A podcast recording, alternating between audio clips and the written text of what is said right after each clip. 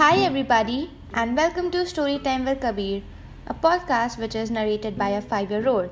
I'm Sarah Singh Bisht, and I'll be hosting today's episode. Today's story is called The Real Owner or Asli Malik. It is an Akbar Birbal tale. Hope you enjoy it.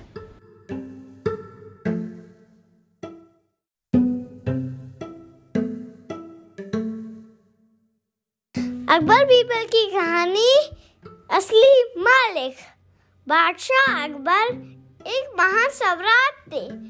उनकी शक्ति के कारण अगल बगल के देश के राजा साथ में मिलकर रहते थे। उनमें से एक देश के राजा जिनका नाम फैजल था उन्होंने बीरबल से मिलने की योजना बनाई।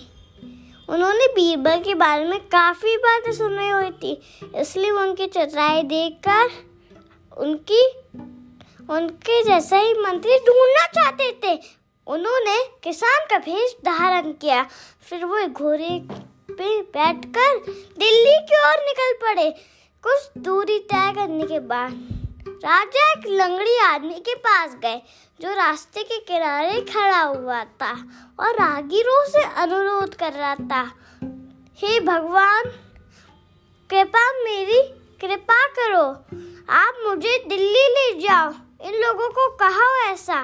कोई भी उसके अनुरोध पर ध्यान नहीं दे रहा था हर यात्री अपने घोड़े पर सवार होकर उसकी बातों को बिना अंदाज किए, बिना जा रहा था फिर ये देखकर और राजा उनको उस पर दया आ गई। वो रुककर अपने घोड़े से नीचे उतर गए। फिर लंगड़े आदमी को घोड़े पर चढ़ने की मदद करी। जब आदमी ठीक से बैठ गया तो उन्होंने अपनी रस्सी उसके हाथ में ले ली और घोड़े की अगुवाई करने लगी।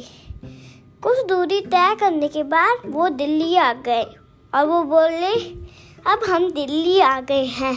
आप जा भी जाना चाहो, वहाँ आ सकते परंतु उस व्यक्ति ने नीचे उतरने से मना कर दिया और चिल्लाते हुए राजा से कहा, तुम्हारी हिम्मत कैसे हुई? तुम एक दुष्ट और चालाक व्यक्ति लगते हो। मैंने तुम्हें दिल्ली ले जाने के लिए मार्गदर्शन करने को कहा था। यहाँ तक कि मैंने तुम्हें पहले ही पैसे दिए। अब तुम मुझसे मेरे ही घोड़े से नीचे उतरने को कह रहे हो। अब जा जाओ तुम खुद चले जाओ। जब फैजल उसकी बातों से चकित हो गए, उन्हें समझ नहीं आ रहा था कि वो उनसे क्या बोले। राजा को चुपचाप देख, उस आदमी ने चिल्लाते हुए फिर से कहा क्या आपके पास कोई शर्म नहीं है? मैं लंगड़ा हूँ। इसलिए मेरा फ़ायदा उठाने का इंतज़ार कर रहे हो, ताकि तुम मेरा घोड़ा मुझसे छीन सको।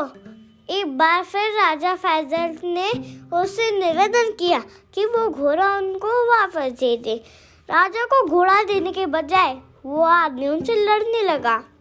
काफ़ी बहस करने के बाद दोनों ने न्याय के लिए बादशाह अकबर के दरबार में जाने का साहस किया। वो बादशाह के पास गए और उन्हें सारी बातें बताई। बादशाह ने बीरबल से मामला सुलझाने के लिए कहा। फिर बीरबल ने नौकर को घोड़े को शाही गौशाला में बांधने के लिए कहा और कल सुबह उनको मिलने के लिए कहा। अगले दिन जब वो आए, बीरबल उन्हें शाही गौशाला ले गए। वहाँ ढेर सारे घोड़े एक साथ खड़े थे। फिर बीरबल ने उस व्यक्ति से अपने घोड़े को पहचान के लिए को कहा। पर वो व्यक्ति लग रहा था वह पीछे मुड़ गया और घोड़ों को बिना देखे चला गया।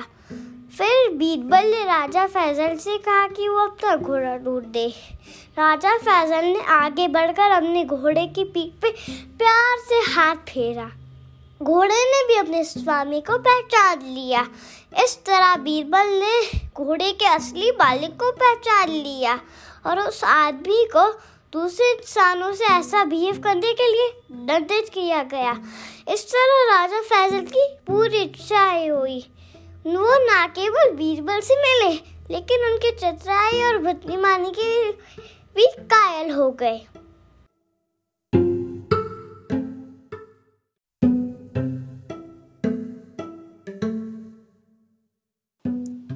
Thank you for listening to Story Time with Kabir.